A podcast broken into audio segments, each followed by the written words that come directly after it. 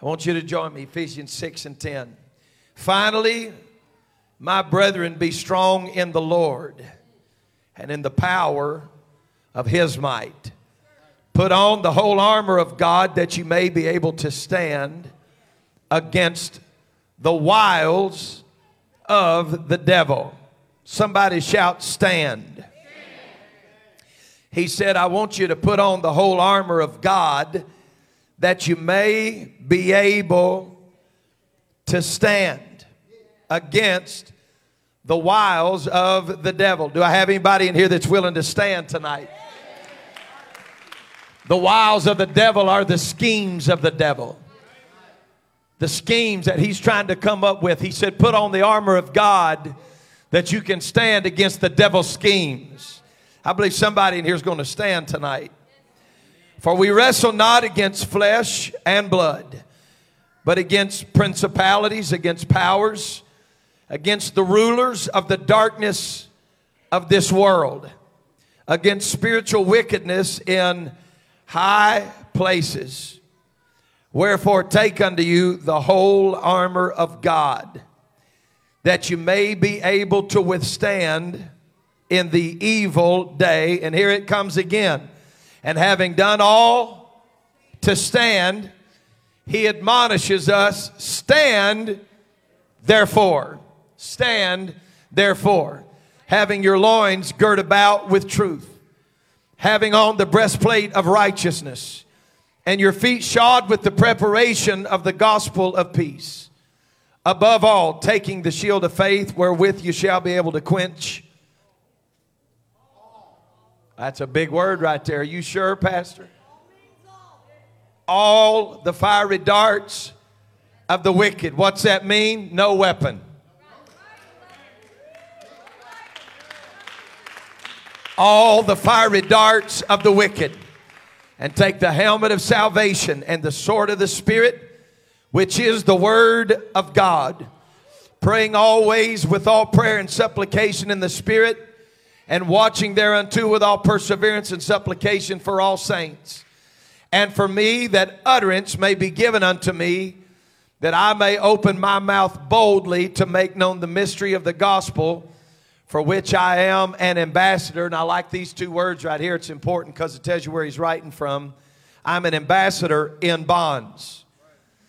But I want to be as bold in prison as I was in the street. He said, I, am I'm, I'm in bonds right now, and I still want God to give me boldness. I'm not going to let what's got me locked up cower me down. I want to be bold. I want to be strong. Praise God. I don't have a big title for you tonight, but I've come to preach to this church. It's time to stand. It's time to stand. Amen. Praise God. I want you to help me pray right now that the Spirit of the Lord would give us full liberty in this place.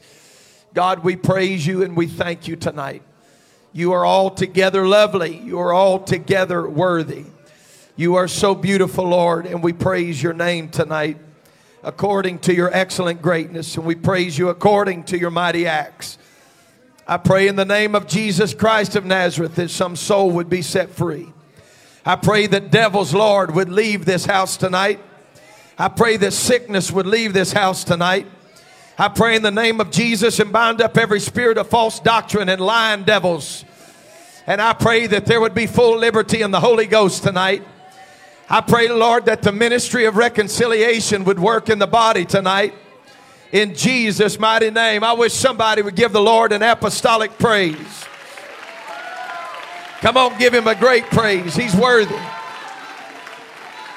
Woo, he's worthy in spite of how I feel. He's worthy no matter what I'm going through. Praise the name of Jesus. You may be seated in Jesus' name. How many of you believe it's time to stand tonight? God knows where you are. He knows where you are. I wish so desperately that people could understand what I'm saying tonight, even in the echo that will be heard down the road, even the ones that are watching online tonight. God knows where you are. We say that and it just kind of rolls off our back like water on a duck's back. God knows where you are. I, I, I can't imagine God being so powerful. I can't wrap my mind around God being so powerful that He knows every man, every woman, every child in this room. If He knows the hair that's on your head, even the ones that are missing.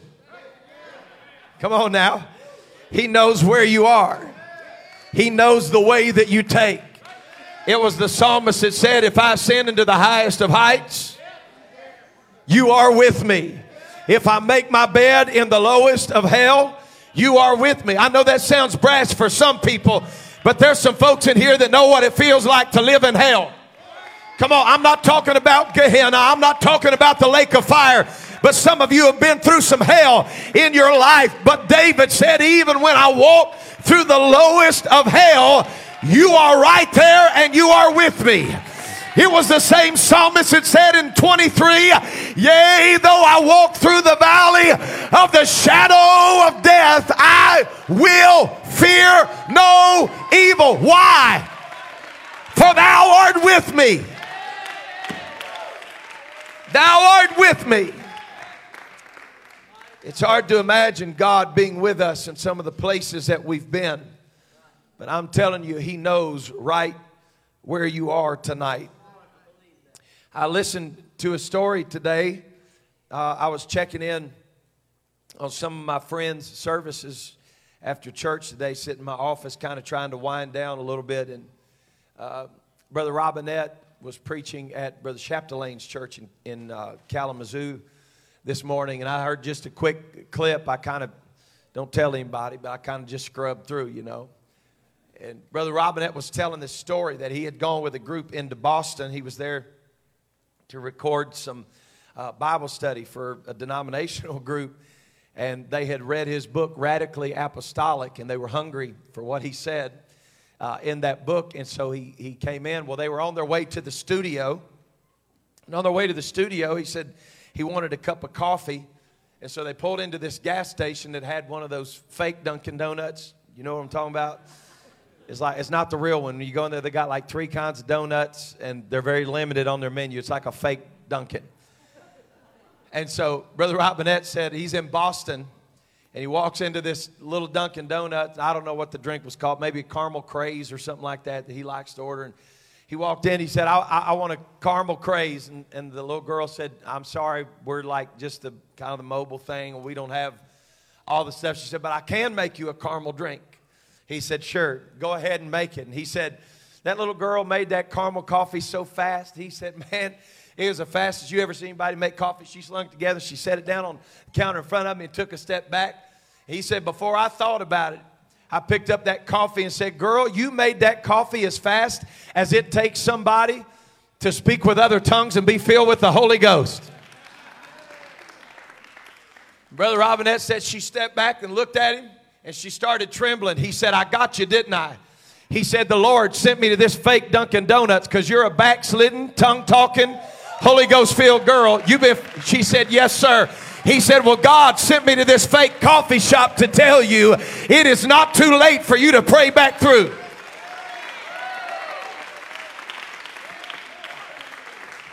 He said that Baptist preacher that he was with, the producer, kind of put his hand on his shoulder and started shaking him. He said, uh, uh, uh, uh, he said, uh, Brother Robinette, we need to leave immediately. They're waiting on us. We, we need to leave immediately. And he left and he went on to the studio and they talked about radically apostolic and some things started happening uh, in the session. The Holy Ghost started taking over.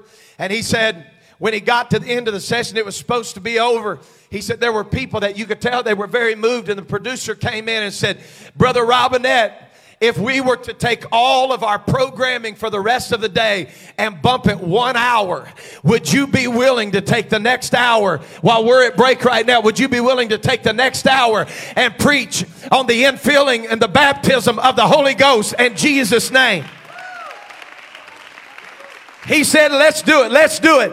And they looked at, he said, right then, I'm just standing there. They looked at me and said, Three, two, one. And he said, Man, I just started preaching about the infilling of the Holy Ghost and baptism in Jesus' name. And he said, I looked up and the people in the room supposed to be working, running cameras, whatever. He said they were falling out of their seats, weeping and crying, and God began to fill them with the gift of the Holy Ghost. Hey, he knows where you are. He knows where you are. The apostle said, Be strong in the Lord and the power of his might. Do you know how different that day would have been for that little girl? She would have made just one coffee, and that preacher would have turned around and walked out and didn't say what he felt the unction to say. When we get strong in the Lord and the power of his might, there's no telling what God's going to do. I think that may be the problem for some of us is we stand in our own strength, but the Lord is trying to tell us tonight, be strong in the Lord. Be strong in the power of his might. Somebody shout, be strong. You got to be strong in the Lord and the power of his might. And he said, but you, you can't just be strong in the Lord and the power of his might because when, when you're strong, and, and you're mighty, there's a target that comes on you. Folks, this is probably not going to encourage you, but I hope you can find encouragement in it. The fastest way to get rid of devils chasing after you is not to get in a powerful church. Because when you come to a powerful church, the devil's going to start chasing after you. And there's going to be a lot of stuff that's probably going to start going wrong. Now, some of it's just life, and some of it's the devil. But if you're trying to escape trouble, you're not going to escape trouble just because you start serving the Lord.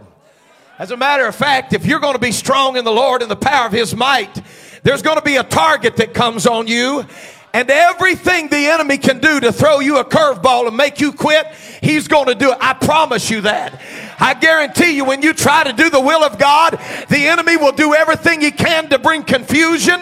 He'll do everything he can to make you frustrated.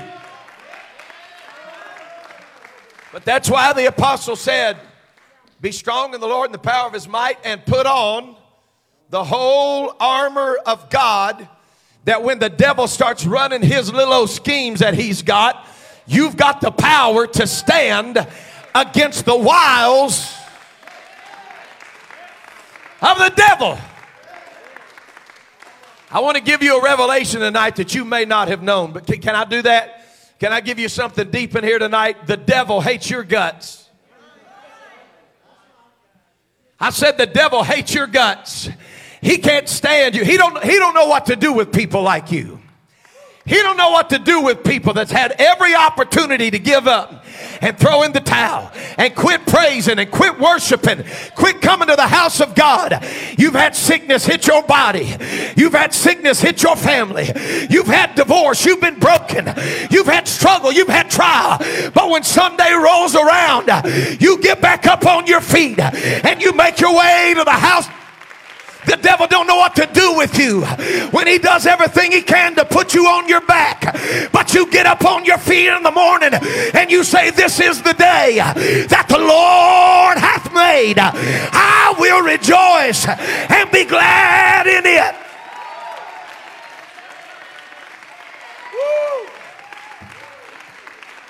Devil, you tried to knock me down. You tried to take me out. But if you'd have had the power to kill me, I'd have been dead a long time ago. You need to know as long as there's breath in my body, I'm going to give God the best praise that I can give Him.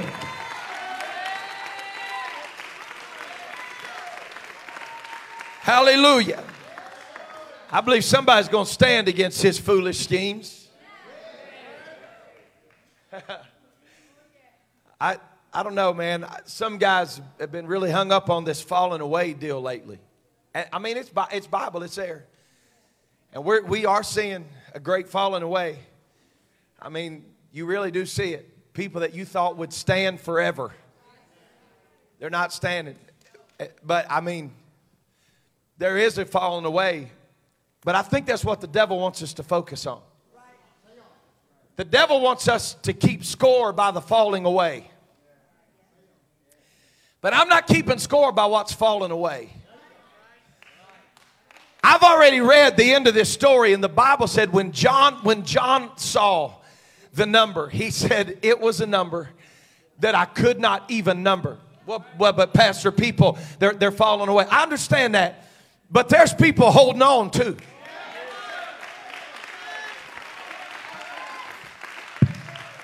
Know the devil don't want you to believe this, but there's still people that love God. There's still people that want to be in the house of God.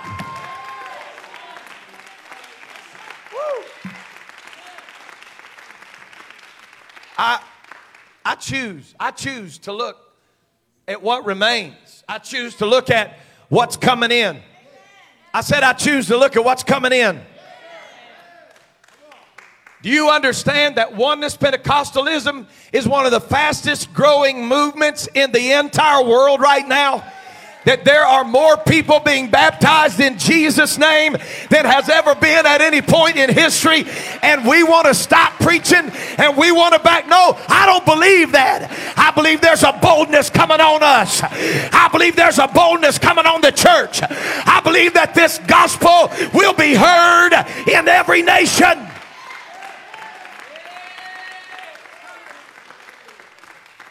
I don't want to get too deep into this because I don't want to get distracted, but everybody's like, well, Pastor, what about the falling away?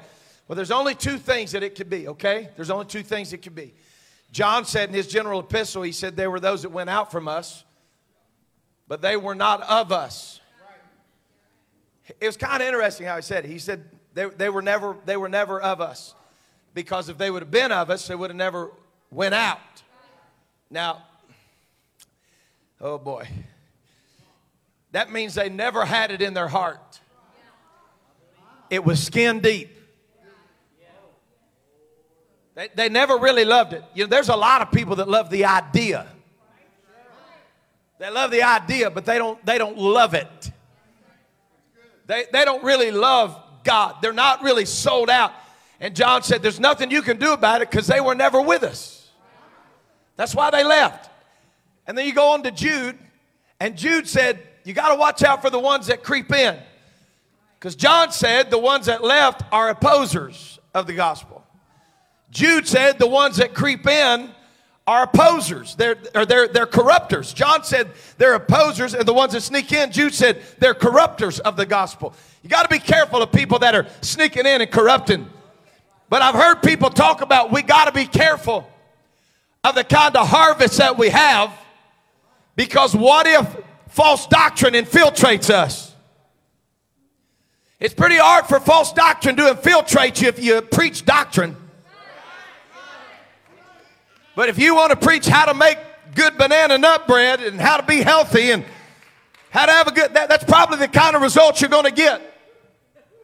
I'm going to leave the good health stuff to YouTube and let somebody figure it out. I'm going to leave the feel good stuff to somebody else. And I'm going to tell people if you want to be born again, if you want to see heaven, you got to be born again of the water and of the Spirit. Oh no, Pastor, what? What if somebody creeps in? Oh no, what if somebody comes in? Listen, we're already standing for the truth. We're, we're standing for the truth. I'm not going to let false doctrine creep in. I've already, I'm aware, I'm aware, I am wise of the devil's devices. I'm going to stand against his schemes. But I got to put on the whole armor of God. For we wrestle not against flesh and blood, but against principalities, against powers, against the rulers of the darkness of this world, against spiritual wickedness in high places.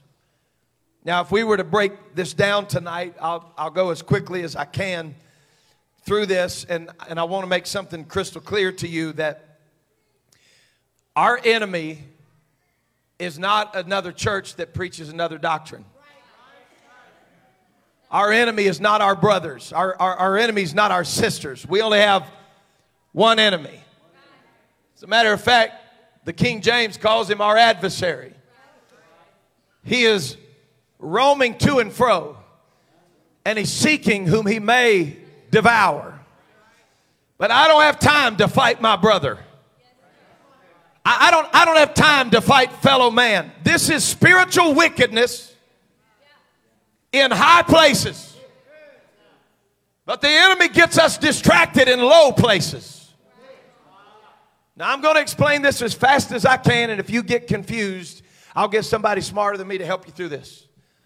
But I believe that in the most basic terms that I can give you, in the most basic, it's deeper than this, but I'm going to give you the most basic terms that I can. I believe there are three heavens, three dimensions. Now, I believe the first dimension, the first heaven is where we live. It's where we're at right now. This is where real life takes place. This is the first dimension. Everybody say first dimension. I believe the second dimension is where spiritual warfare happens. I believe that is where spiritual wickedness in high places are. The scripture said that Satan is the prince and the power of the air. The prince and the power of the air. But the third dimension is what you and I would call heaven.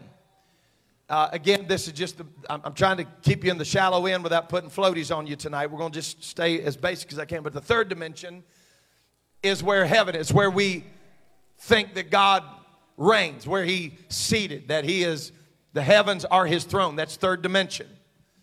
We see this in Daniel as he's wrestling in, in prayer and fasting for 21 days.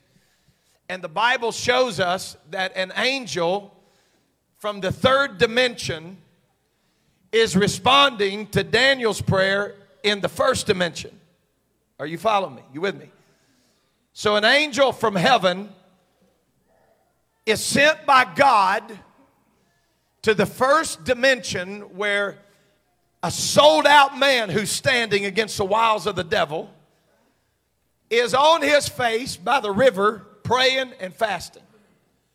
And the Bible said that when the angel left the third dimension, trying to get to the first dimension, that he was withheld in the second dimension.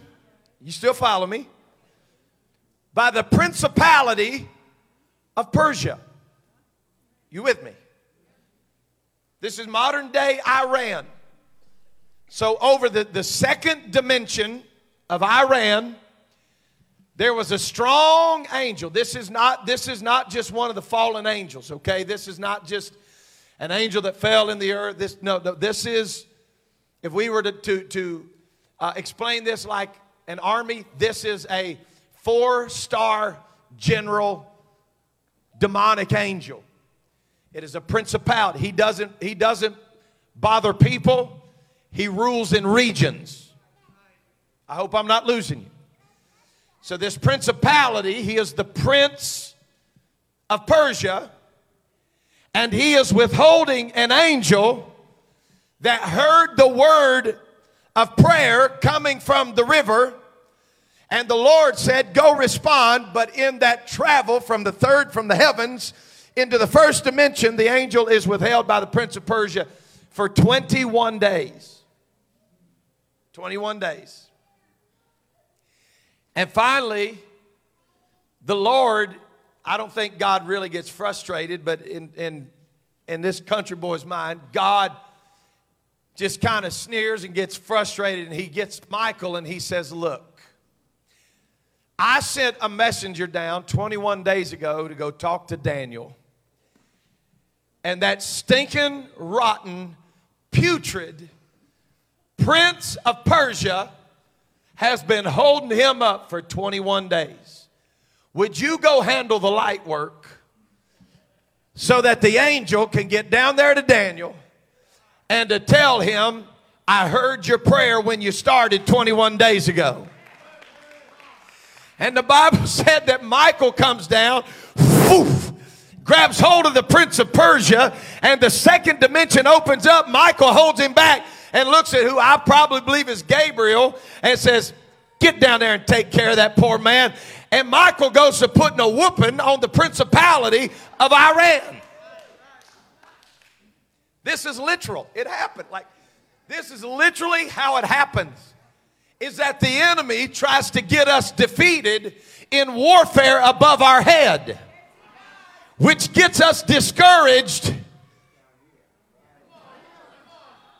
Man, I'm already preaching.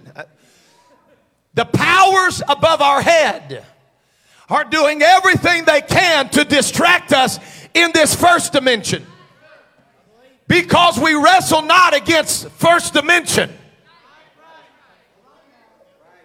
We don't wrestle against flesh and blood. Now I wrestle mine. I fight my flesh. But my spiritual battle is not between me and you. So if there's fighting between me and you, that means something higher than us got involved and we're just not bright enough to see it. Woo. Distraction, disruption, destruction. This happens when we're praying and we're fighting and we're fasting and we're believing and we're about to have a breakthrough and then we get discouraged because the principality says i'm going to hold on to this answer and we get frustrated in the searching and we get frustrated in the praying but not old daniel old daniel kept his face down and he said i don't he didn't start off to fast for 21 days. He started off to seek after God, and it took 21 days for a breakthrough. Aren't you glad that Daniel didn't stop on the 20th day?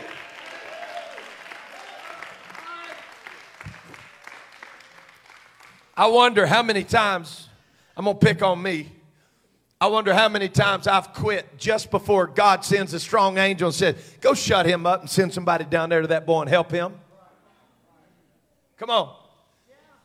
Anybody in here ever felt like God called you on a fast and you came off a few days early and you just felt like, ugh, I missed it? I'm going to tell you, that's a bad feeling. You ain't never felt so bad for eating a good bite of food in your life than when you know you disobeyed God. And sure as a world, when I come off something like that, I'll go to a meeting and somebody will say, some kind of testimony. If God called me to a 10 day fast, I'll go. The next meeting I go to, somebody will get up and preach and say, I was on a 10 day fast last month. I'm like, You sorry piece of trash. Just let God down. But listen, discouragement comes. Discouragement comes to us in our greatest moments of breakthrough. Daniel was about to break through in a region that was not his home. He was in Babylon in captivity. And God was about to send a breakthrough not to Jerusalem, but to Babylon. Daniel was about to have a breakthrough in a place that he didn't even belong. This world is not my home. I'm just a passing through. My treasures are laid up somewhere beyond the blue. Woo. Can I tell you tonight?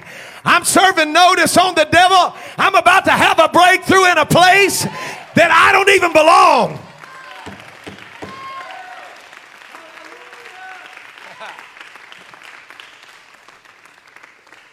Some of us get comfortable here. We get comfortable here. And we stop praying for the breakthrough because we actually get a little comfortable and we like it, you know. If you ever ever start if you ever start eating the king's meat and drinking the king's wine, you'll get happy in Babylon. But Daniel got down on his face and he said, I'm going to push myself away from all of it. And I'm going to seek God for 21 days. I cannot imagine. I wasn't there, thank God. But I cannot imagine what Daniel felt like when all of a sudden he heard this sound go. He's down there in a prayer meeting in the cold, wet, sandy mud. And he looks up, and the Bible said that angel was so powerful that he fell on his face as dead. I'm going to say 99.999% of the people in this room would have done the same thing.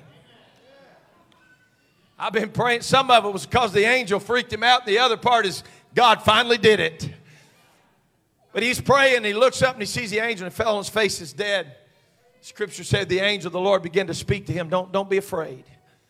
I'm here because you're winning the battle in the second dimension.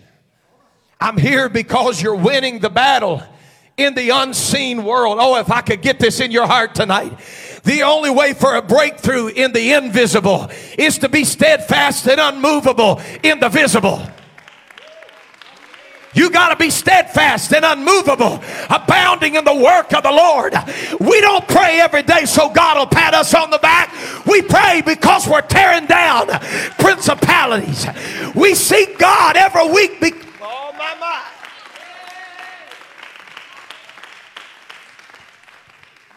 Now, I, I, I want to hurry and get where I'm going tonight. He said, But I want you to take on the whole armor of God that you may be able to withstand in the evil day and having done all to stand. This is a, this is a powerful admonishment. He said, Stand therefore. He did not say, Stand because the evil has gone away. He said, Stand because the evil is present. It's in the evil day. I believe we're in an evil day. I believe we're in a time that Paul told Timothy was coming. Perilous times. Anybody believe that? If you don't believe it, you better go read that letter one more time.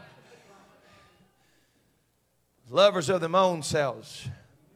Lovers of pleasure more than lovers, lovers of God. Come on. This is a tough place. It's perilous times. But we don't let perilous times make us suck it up and quit. We stand in the evil day, and having done all to stand, we stand therefore. Now, I'm, I'm, I'm going to get through this as quick as I can tonight. But he said, I want you to stand therefore, having your loins girt about with truth. I'm going to be quick tonight, so just stay with me. Don't let me run off and leave you. But he said, I want you to stand in truth. And truth is around your loins. The loins is where you reproduce, if I could just say that. The loins is what we're reproducing. And he said, in an evil day, the first thing you've got to do is reproduce truth. Do not be seduced by anything that is false. Oh, God. Seducing spirits come to the loins of the church desiring a breakthrough in what we're reproducing. Mm. I'm going to preach this if it makes every devil in this city mad tonight. The devil wants us to believe, can I just say it like this? That there's an easier way to have children. But if you're going to have revival, you're going to have children in truth. You're not going to vacillate on doctrine. You're not going to be ashamed of worship.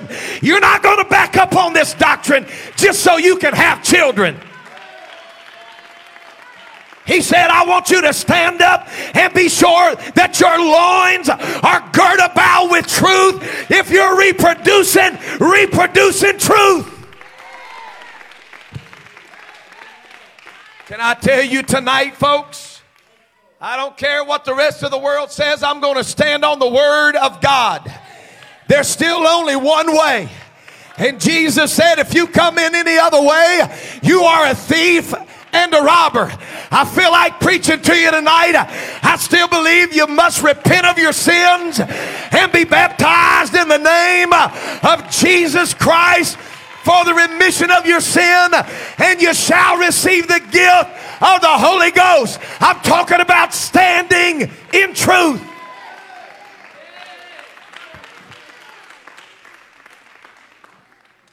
It's amazing to me that the first place he said to be strong and stand is what you're producing with truth.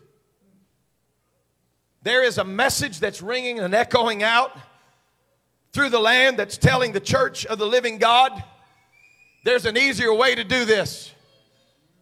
There, there, there's an easier way to have a breakthrough. But I'm going to tell you something that I've stood on and preached. If you've been part of this church for years, you know that I'm telling the truth. I've preached this for years and years and years. God is not going to wait until the last day church to give a new revelation.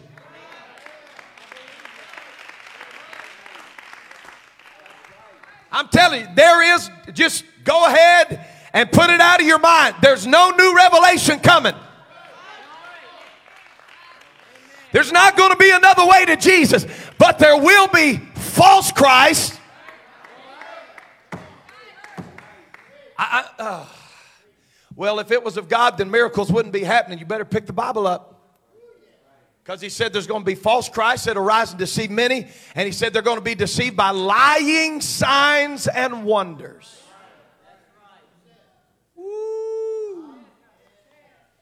This is big. I got to be careful. I can't stay here long. But I'm, i I want to tell you what I believe. And I mean this sincerely. I believe this with all my heart. I believe that the enemy comes against some people with a spirit of infirmity. And those people are, are healed in some instances not because God healed them, but because the enemy lifts the spirit of infirmity off them to cause them to believe the lie that's being promoted by the faith healers. I'm not saying this 100% of the time. Are you following with me? I'm talking about lying signs and wonders. It was not a sickness that God had to heal, it was a spirit of infirmity that rested on somebody. Well, Pastor, they wouldn't have results if it wasn't of God. Can somebody tell me that when, when, when God told Moses to speak to the rock so that water would flow out and he smites the rock, he still got results? You can't just judge a man because of results, you got to judge by fruit. If the lying signs and wonders weren't powerful, nobody would believe it. But I'm saying to you that not everything that claims to be apostolic is apostolic. Not everything that claims to walk in dominion is truly walking in dominion. I'm telling you, the devil has his own little three ring circus. He'll make stuff up and put it on people and take it off people so that people will believe that false doctrine and false prophets are getting the job done. How would you know that? Because I've seen it happen. I've seen people come preaching in another preaching another Christ. I, I, man, I'm gonna have to get somebody, maybe my mother, somebody come up here and bail me out in a minute. Listen, listen. I'm just gonna say this tonight, openly and publicly, because there's some there's some junk going around right now in this region, this area. People are preaching false doctrine. We got we got people out here preaching preterism, that there is no coming of the Lord. We got people, we got literally, we got preterists preaching right now. Basically, the doctrine, I, don't have time to go into basically everything that was going to happen already happened by 70 AD when Jerusalem was destroyed, that there is no rapture coming. And, and I'm going to sound like I'm being ugly for just a minute, but I'm really not. My deal is if, if there is no coming of the Lord, then why are we acting like dummies and keeping our church open? You understand what I'm saying? Like, if there's no hope at the end of this life, that's why Paul said, if I had hope in this life only, I'd be of all men most miserable. I'm going to make a public statement in this church tonight, and I want it to echo through your hearts. Jesus is coming. There will be a catching away of the church, and you better be ready when he comes.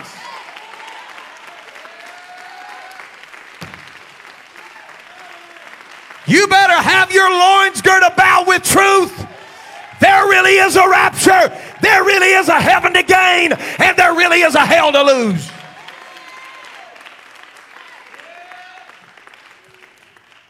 Well, it's worth preaching. Anybody thankful the Lord's coming back?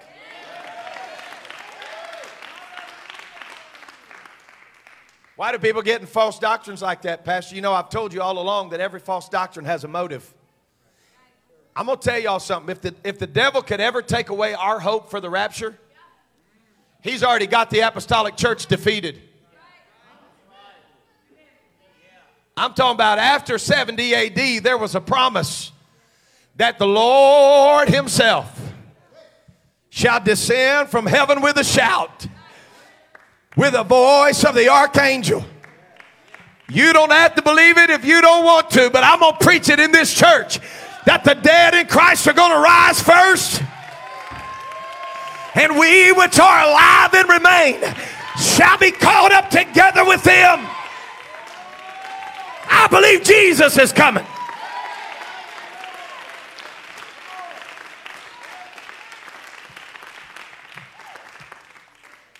I've never seen in my life so many people trying to sound smart. I'm being honest. I, I, I told someone this week, I said, it's amazing how many people make the, I, this is a little nicer than I said it, but I'm going to tell you what I said. I said, it's amazing to me how many people make themselves look silly so they can look smart. I'm, I'm going to take God at His word. Matthew, it's good to see you, man. I'm going to take God at His word. And His word said He's coming back.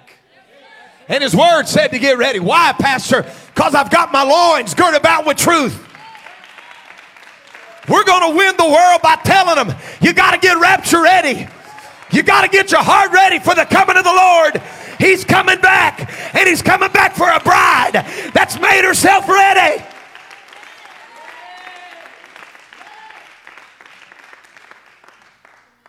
Man. Woo! You believe it, Sister Darla? I think you do. If we're going to reproduce, we're going to have to do it with truth.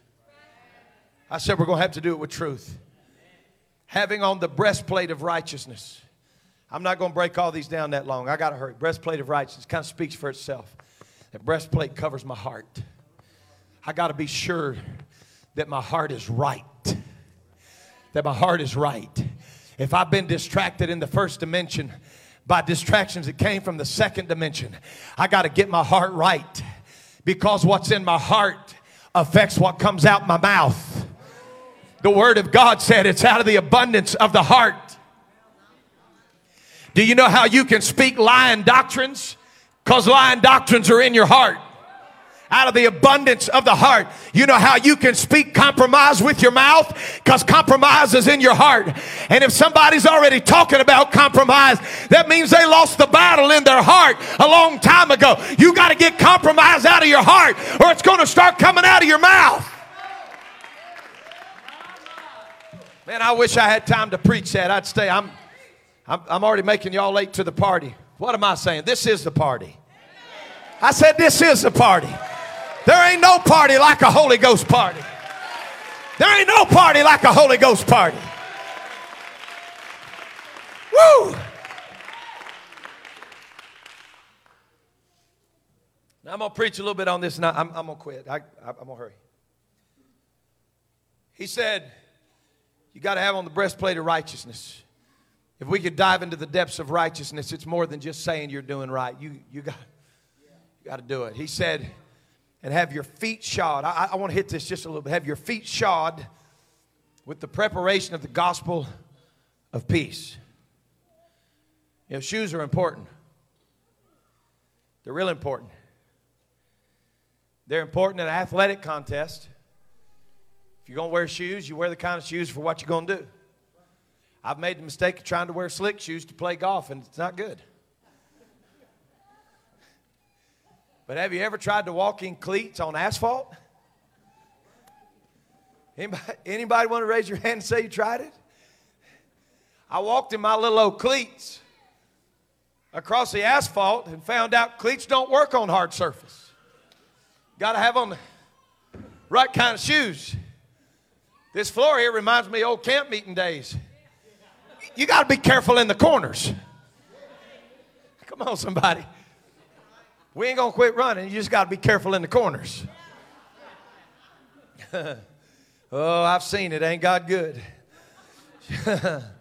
Shoes are important. I know you may not believe this, but if you're a lover of history like I am, you, will read some things that are silly like this, and it's the truth. You know, some, some armies in history were defeated not because they weren't mighty enough, but because they didn't have shoes. They went against armies that didn't have the power they had, but the men, their shoes wore out and their feet couldn't take the pressure of the battle. And so, somebody that came in that didn't have nearly as many victories as they did, but their shoes weren't wore out and they just came out of a battle. You know, the devil knows when you've been fighting. And he'll send things along that aren't stronger than you, but they got more traction than you got. He said, I want you to have your feet shod. I want you to have your feet shod. You know, even in America in the Revolutionary War, One of the greatest problems in the Revolutionary War when the Americans were trying to fight against the British was that they were fighting barefoot because the soles of their shoes had wore out. You know, shoes were so important to God that He took care of His people in the wilderness for 40 years. And the Bible said that the soles of their shoes never wore out. God took care of them. He said shoes are important. As a matter of fact, He showed us with Moses going into the wilderness before He takes the people that shoes were important. He said, In the holy moment, I want you to take your shoes off because it's separating you from holy ground. Are you with me? Shoes matter. It matters what's on your feet.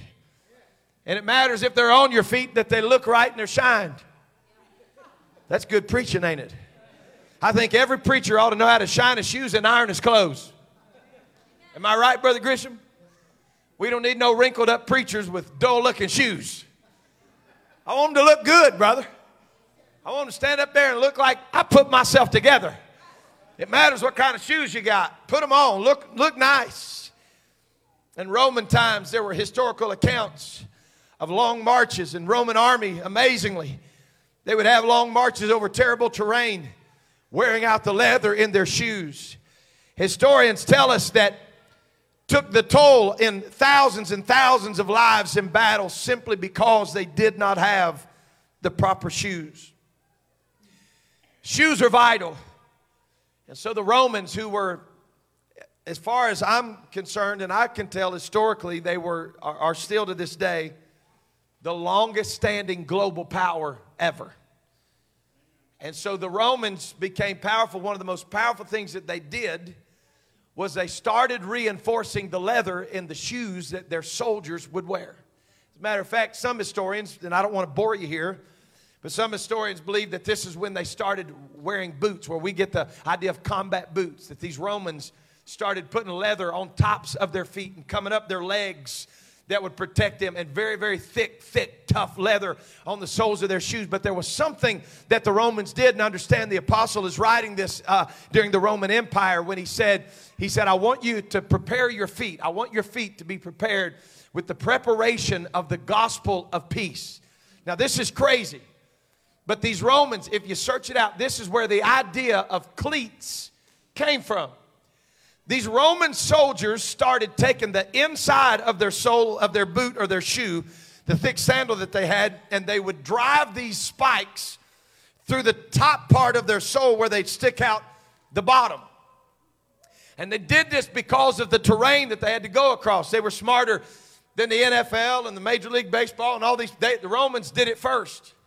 And they started putting these little cleat nails through the soles of their shoes so that whenever their enemy would come to them to grapple. Now, listen, it wasn't about running fast, but don't you forget, this same apostle said, the race is not. Uh, it's not to the swift, but it's to the one. My God, I felt the Holy Ghost on that. That endures. And these Romans, they would prepare their feet preparation in their feet. That whenever an enemy would push against them, that they had something in the soles of their feet that would cause them to be able to stand their ground. There's something about my feet that keep me from backing up when I get pushed.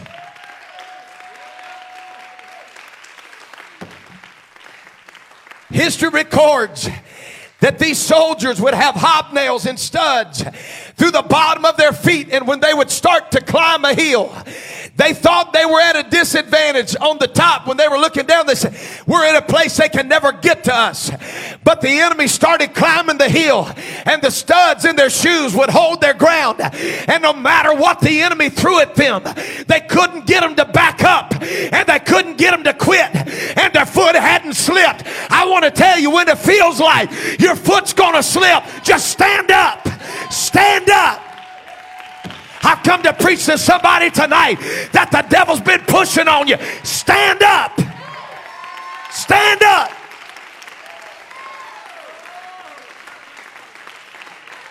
You're sick of getting pushed around by false doctrine. Stand up. Come on, you're sick of the devil lying to you and pushing you around. Stand up and put something in your feet that when he pushes, you're not going anywhere. You're going to stand up.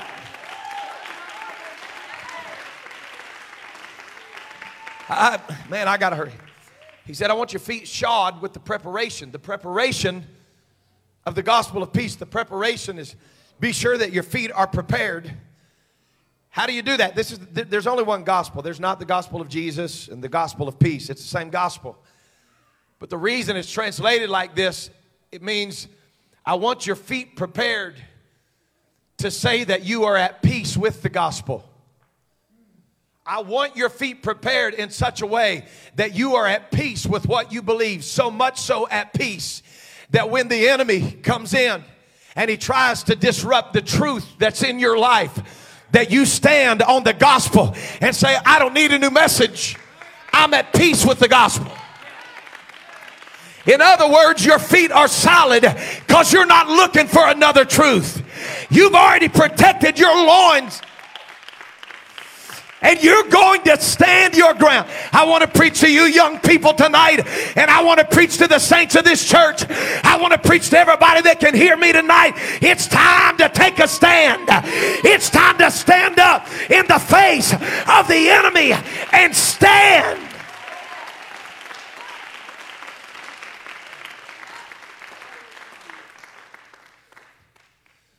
Most commentators say they get the idea from Romans 10 and 15 that this is about movement, traction with movement.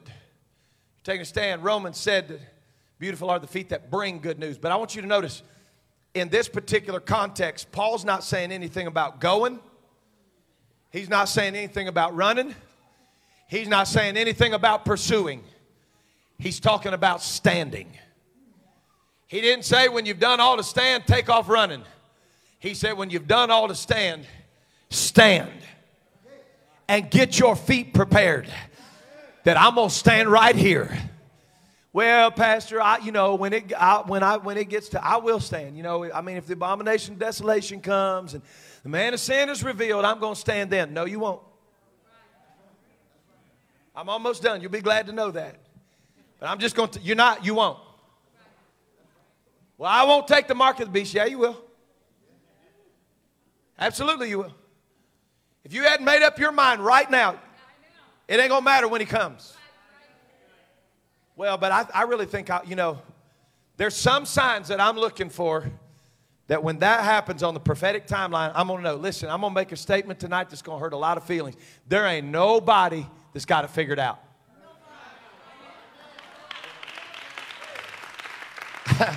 I'm willing to take the hit for that. Well, I think it's pre-trib. I think it's post-trib. I think it's mid-trib. We all got opinions, but ain't nobody got it figured out. So you know what I'm going to do? I'm going to put my shoes on and I'm going to say if it comes tonight, I'm going to be ready. I'm at peace with the gospel.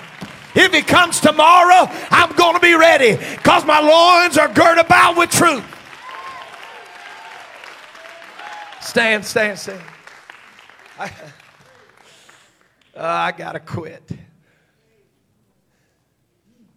The issue's not about running the gospel. We got to take the gospel. But you got to be at peace with the gospel and stand.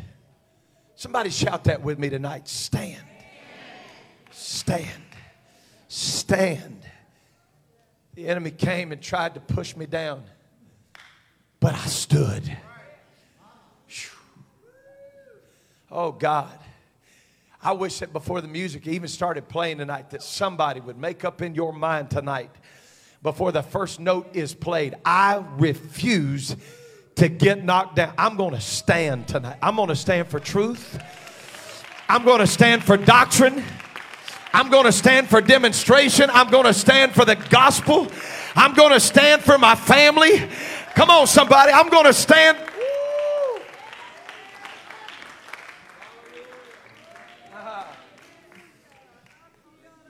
stand. After you've done all you can, you stand. I want the St. Clair girls to know tonight that there is no greater joy I have in my life than to know that you love truth, that you walk in truth.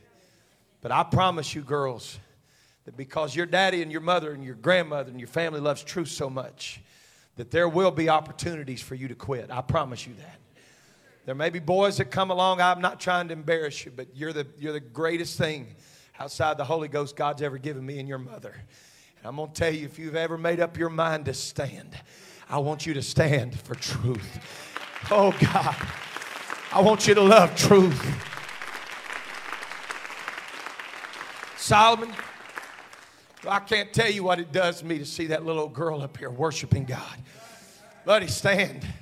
When you've done all you can, you stand.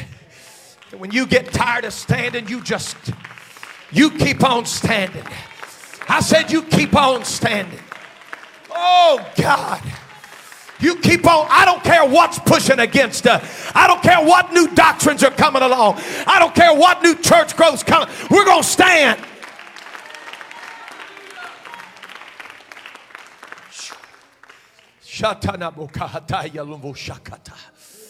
I'm through preaching, but I got to get this thing to lift off me tonight. I feel it in this house. Woo! Stand. God put something in this church. Put something in our school. Put something in our kids, God. Stand. Stand.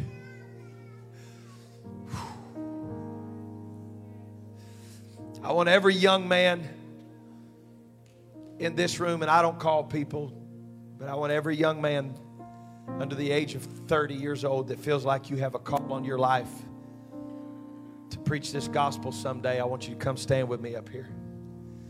This doesn't mean that I'm going to hold you to it or that you're going to have to, you know, I'm not calling anybody to preach. If you got a call on your life, I want you to come. God's about to do something in this room. Come on, I'm going to give you about five more seconds because some of you are wrestling with God right now. I want to tell you guys there's a big, big difference in just saying that somebody's a preacher saying that somebody's an apostolic preacher. Because they walk in the authority of the apostles. What the apostles preached and what the apostles did. And when Rome came pushing on the apostles, they stood. The letter that we read tonight, Brother Nate, it was written from a prison because he stood. But he wrote from a prison cell that he got to by standing. That whatever you have to do, put the armor on and stand. I'm going to tell you guys something. I'm not calling you to preach, but if you ever feel that it's time for you to preach, the first message, and as far as I'm concerned, every message that you ever preach ought to have Jesus' name baptism, the infilling of the Holy Ghost, the oneness of God all over it. Better. I've had him push on me. I've had him tell me there's a better way. Dude, with your personality, come on, you can do this. But man, you love people. You can you can you can grow a huge church. Just don't preach it like that. Just come on, let's do something bigger. But they don't know I prepared my feet with the preparation of the gospel of peace. I'm at peace with the gospel. Brother Wendell, I'm gonna stand. I'm gonna stand. I'm gonna stand. I want you guys just raise your hands right now. And I want you to ask God to give you the thickest skin that you ever imagined. I want you to ask God to give you the thickest skulls that you could imagine. I want God to make hard headed men out of every one of you. That you're going to fall so in love with this truth that the only thing you can talk about is the gospel that you're at peace with. In the name of Jesus. Come on. We're not ashamed, boys. That's it. Talking tongues. It's on you right now. In the name of Jesus. Woo! Man, I wish you could hear these guys up here right now. They're praying in tongues. You know why? Because that confuses the devil. The devil don't have a clue what they're saying right now. But they're praying in the Holy Ghost. And the devil saying, Man, I wish I could confuse them.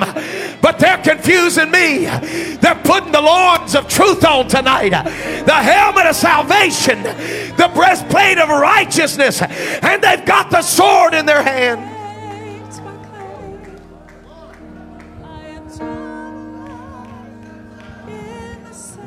We're going to stand. If you're going to stand tonight, would you just give the Lord a big hand clap of praise?